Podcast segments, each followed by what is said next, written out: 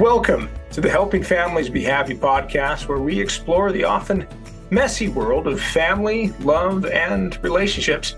I'm your host for this podcast, Christopher Robbins, co founder of Familius Publishing, father, father of nine, actually, husband, author, fly fisherman, backpacker, and aspirational musician based in the Central Valley of California. We hope to bring you nourishing real life information about love, family, relationships, and life. And today we're welcoming our guest, Kelly Bennett. Now, Kelly Bennett has been writing professionally for more than 30 years, both fiction and nonfiction. Her love of writing can be traced back to when she was two ish and used her mother's black mascara and lipstick to write on the neighbor's car and maybe blamed it on her brother. She has been telling stories and writing ever since. Her award winning picture books, including Not Norman, A Goldfish Story, Vampire Baby, your daddy was just like you. And next up from Familius, the house that Ruth built. Celebrate all that goes into being a kid families, friends, pets, fun, and games. She holds an MFA in writing for children and young adults from Vermont College of Fine Arts and is a longtime member of the SCBWI, OWFI, and Authors Guild. A native of California, well, that's exciting. Kelly was born with salt water in her ears and the sound of the sea humming through her veins. She's a weed picker, veggie chopper, two wheeler, and unreliable hitter based in West Hampton Beach, New York, and Mimiville, which is anywhere her grand boys may be. Today, we're discussing baseball and the history of the original Yankee Stadium and the opening game between the Yankees and Red Sox.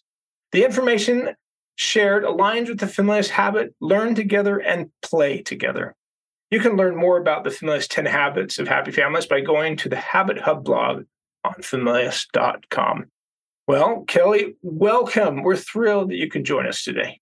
Me too. Thanks for having me, Christopher. I'm delighted, delighted to be here. Now, I don't want to start this podcast off on a negative note, but I have to tell you that I have never been a Yankees fan. I'm a Dodgers fan. I grew up rooting for Steve Garvey and Ron Cey and you know the little league teams. They were always the Dodgers that I played for, and I was a third baseman and pitcher. And the Yankees a little bit like the Cowboys for me. I never feel bad when they lose. I think well, you and half of the world. I think it's funny because well, in California. Was not favorite team, but this book is more about baseball and Babe Ruth and the Yankees are the team that made baseball the phenomenon it is today. It was America's sport at the time. We're talking about the early 1900s. And you might know that you're not alone because every Red Sox fan in the entire world also hates the Yankees. um, it's sort of a it's sort of a love hate thing. We right. love baseball, but you got to hate somebody, whoever you're playing against. I guess that's the way it goes. That's the truth. Well, let's just talk about baseball for a second. So tell us, why are you so interested in baseball? What's your history with baseball? Thanks. My grandfather is the start of baseball in our family. His name's Joe Silva. He was in Watsonville, California. And my grandfather was born in 1898. Um, Babe Ruth was born in 1894 or 95. They're not really sure. He and Babe Ruth were contemporaries. My grandfather was a semi pro ball player. And which means back in those days that everybody worked their day job and then they jump in the back of the nearest pickup or on a train or in a wagon and get to a game and play baseball. And the playlist of my early life was baseball on the radio in the car or on the TV. And then fast forward from there, I played baseball. My brother played baseball. Both of my kids, my daughter played softball. My son played baseball through, he was in community college. So it was on a community college team, and I used to keep stats. I like stats are the statistics. It's who did what and calculating the odds, and that was my job. So we are a baseball family. So okay, that's wonderful. The early parts of baseball becoming famous in, in America. Now, baseball is this unique game. Maybe you can tell us why is it I mean, there's there's geometry in baseball. The statistics are just beyond belief in baseball kind of give us an idea of why baseball has been such a fascinating sport for the American public for well over 100 years.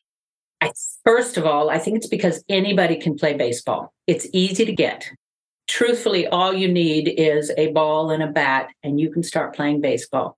And I think that that is the reason that baseball started out as America's sport specifically, because, well, back then it was sticks and, and rocks or sticks and balls. In the early days, the players made their own gloves literally out of kitchen mitts or their shoe bottoms, and they made their own balls out of trees or rocks or balls of lead. So that's where it starts. But beyond that, baseball is the one game that anything can happen. Anything, that ball can go anywhere. It can be hit or it cannot be hit. So I think even though people say baseball is a really slow game, the whole time you're watching, if you're actually paying attention on the field or in the stands or in your TV, you never know what's going to happen. Mm-hmm. And it's a little bit dangerous, which we all kind of like the idea that that ball really can hurt, maybe not on the good thing, and that, and you whack it and you don't whack it. So it's anybody's game, anybody's ball game, you might say. It's a really fun game, and it does have so much to do with geometry.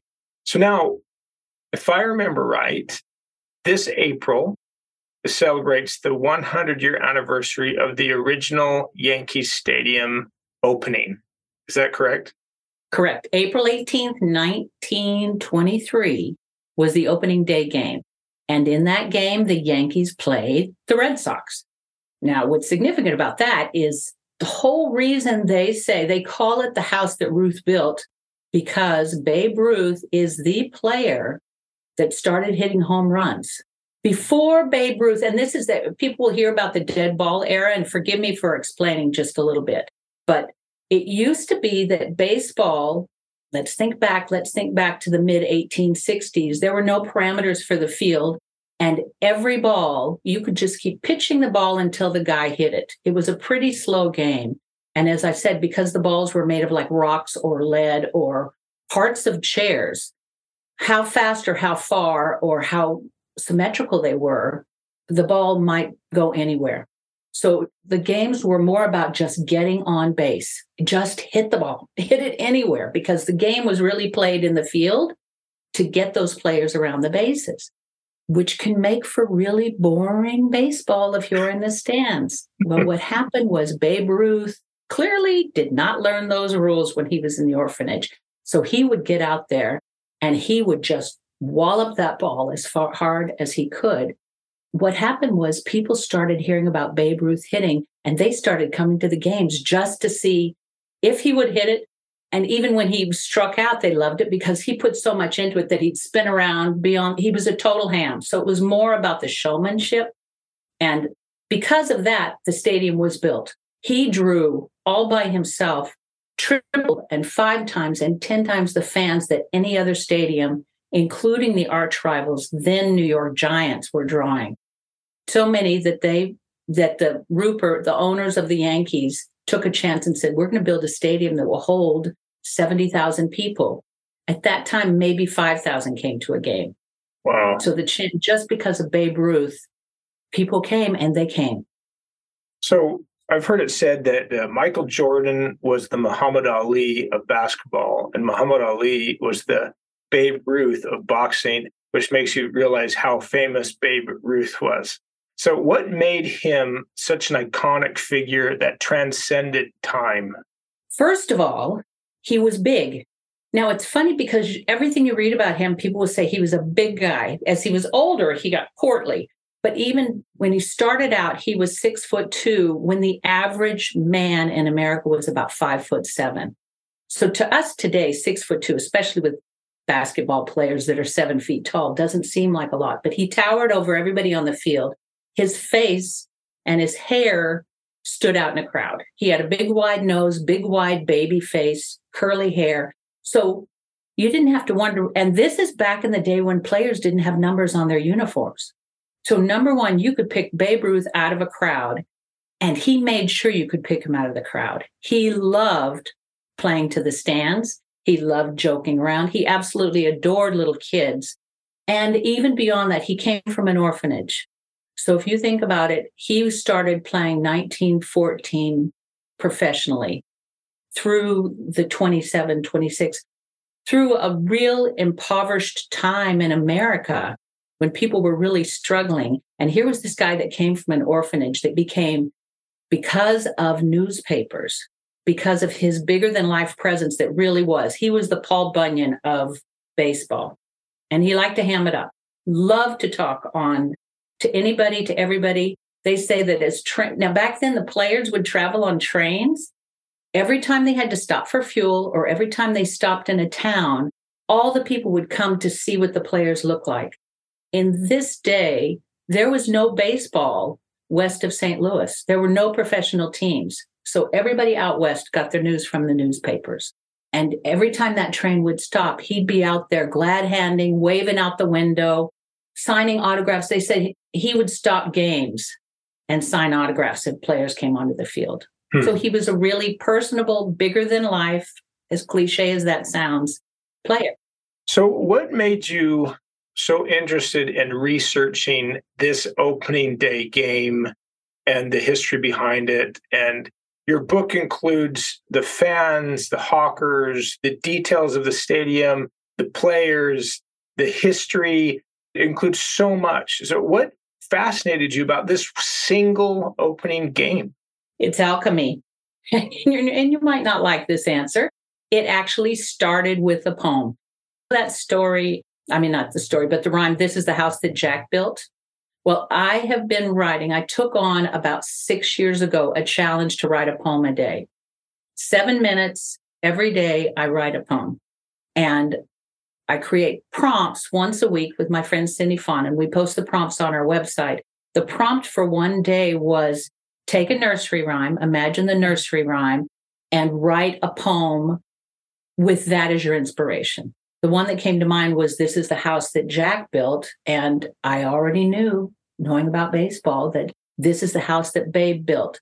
So in my mind, I imagined that stadium filling up gradually, little by little by little, filling up as we and hopefully with the anticipation that comes with a game, starting with how the field is being prepped to how they come in with the food to the ticket takers and the people lining up and then building. So it really started with a poem.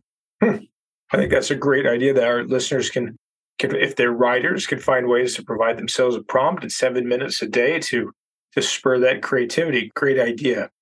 Okay, so Familius has these habits that we believe help families be happy. One is play together, and one is learn together. And your book falls within those. Can you share with us how you think a family could benefit from and how they could use the house that Ruth built to play and learn besides just reading the story? Thanks. And thanks for asking. I will say that, first of all, for people who are listening and you're not seeing the book or holding it in your hand yet, you will, I hope. There are sidebars along with this lyrical text that's very simple and easy. And Suzanne Covelli's phenomenal illustrations that are true to life. There are sidebars that have the facts of baseball historically, it's you can bring together your intergenerationality because kids today have no idea what the world was like 100 years ago. I don't, thank you very much, know what it was like. There were no cars. There were no bicycles until the end of the 1800s. There was no radio, no television, no internet. So you can pull, if you have the older people around you, First of all, as a family, it's a fabulous conversation starter. You know, what was it like back then? Think about a world without those things. So, on the scientific level and on the family level and family history, you can go there. The game of baseball, as we were talking about, is all about geometry and math. With your little kids, while you're watching a game on TV, it's not just about the game. You can say, count how many times has he swung the ball? Is that a ball? Is it a strike? How many players have come up? If you get to an older child, you can calculate the batting average, calculate the sluggers, calculate how many times they've struck out. The stats are all published. So we as a family can watch the game and talk about what's going on. Geometry, if the batter stands with his feet here and the ball comes from here, draw a line. Where might that ball go? What are the chances of getting a home run? So that is like the blah, blah, blah learning part of it that can go beyond hopefully any game. Um, you can look in the newspaper and see the stats of players. You can find out. But On another level, let's just talk about playing ball. It, it's not about your gender. It's not about your physicality. It's about anybody can playing actual catch, starting with your toddler. It's an interactive family game. For me, I play catch. You can start with a Nerf ball, start with a wiffle ball.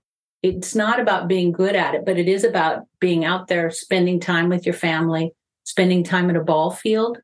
You want to watch on TV, watch on TV, but you also have all your neighborhood games. You have little league games. You have the high school games. If you're lucky, you have a college or maybe a professional team. Baseball is an easy sport to watch. It includes food, usually. So, you know, you get popcorn, get a little soda pop, raise a pennant, sunny afternoon. Anyway, I know I sound like a commercial for baseball, but it is the family game. It very inexpensive to play. A lot of other games. Football is very controversial right now. I love football, but you do you need a ball that's a certain shape. You need a field. There's the plays are really much more set. Basketball, you need a hoop. Baseball, all you need is two people or one person. Throw it up in the air, play catch. This is true. You know, my family has enjoyed for years just going out in the front yard, playing catch. I love playing catch with my daughters and playing street ball. I mean, you can field a team with just a few players and pitch and catch and hit and field. And I don't know how many baseball games we've had just in our front yard where we create imaginary bases. and that is so fun. So, families, get out there and play. Get a ball, get a bat, and field, and just have a ball. Have fun doing it. Now, as we end today's podcast, I'd love for you to share at least one story that you just love about Babe Ruth. Is there something that you could share with us that you think is something we might not have heard before? Gosh, you're putting me on the spot. There are a lot of them. We're trying to put them in the book, but I touched on this earlier, but let me talk about it. He, Babe Ruth, a lot of people think Babe Ruth was an orphan. He wasn't an orphan. However, when he was seven years old, his parents put him into a boys' school for incorrigible children, for orphans, and some put there by the state. In his case, he was put there by his family. So from the age of seven, he was living in a school with 800 boys. It's said that sometimes Babe Ruth received visits from his family, but a lot of those other kids did not receive any visits. And Babe Ruth, also in that school, it was St. Mary's Industrial School, where those boys taken off the streets were the whole intent was for them to be taught a trade. Babe Ruth was taught to be a shirt maker. So he, it's funny, his wife, Claire, his second wife, said that even when he was famous making triple and quadruple and 10 times the salary of any other baseball player, he would turn his own collars. And if you look at pictures, he was a very dapper dresser. Before that, when he was in St. Mary's, those got paid for working, making shirts. And this is before the child labor laws. He would go, and at the end of the week, when he was paid for making shirts, he would take out his money and he would go and he would buy candy at the little store down the street and pass it out to all the other little kids who didn't have a job and didn't have any money. And I just kind of, that feels like that generous spirit that started there in St. Mary's and continued with that guy who one time hit a thousand autographed baseball off of the roof of a high school for a fundraiser. I mean, a lovely, generous man. Even with all, he was like a big kid. The world was his candy store once he became a pro baseball player. Thanks for sharing. Those are so wonderful stories. Now, for our listeners, the house that Ruth built comes out April 2023, the 100 year anniversary of the first game played between the Red Sox and the Yankees on April 1923, right? yes. so good. Well, thanks so much for being with us today, Kelly. Now, where can our guests find you online? Love it. Please come and visit. My website is kellybennett.com. I'm going to talk about my website for a moment because you can find all sorts of great activities about the house that Ruth built on my website puzzles, games, math quizzes, some of the things we've talked about today, how you can involve your kids with baseball. So go ahead and click onto my website. It's kellybennett.com. And then also I'm on Facebook at Kelly Bennett Books, Instagram, Kelly Bennett Books, Pinterest, Kelly Bennett Books. come and visit me, and also the Familius website. I'm really excited about this book. Oh, we are too. Thank you so much. Well, as we conclude today's podcast, I'd like to thank Familius for their support in bringing this podcast to your ears and your heart. We'd be thrilled if you subscribed to the podcast and left us review. And when you're ready for that next amazing book adventure, we'd be honored if you choose a book from Familius. One step at a time, we can make the world a happier place.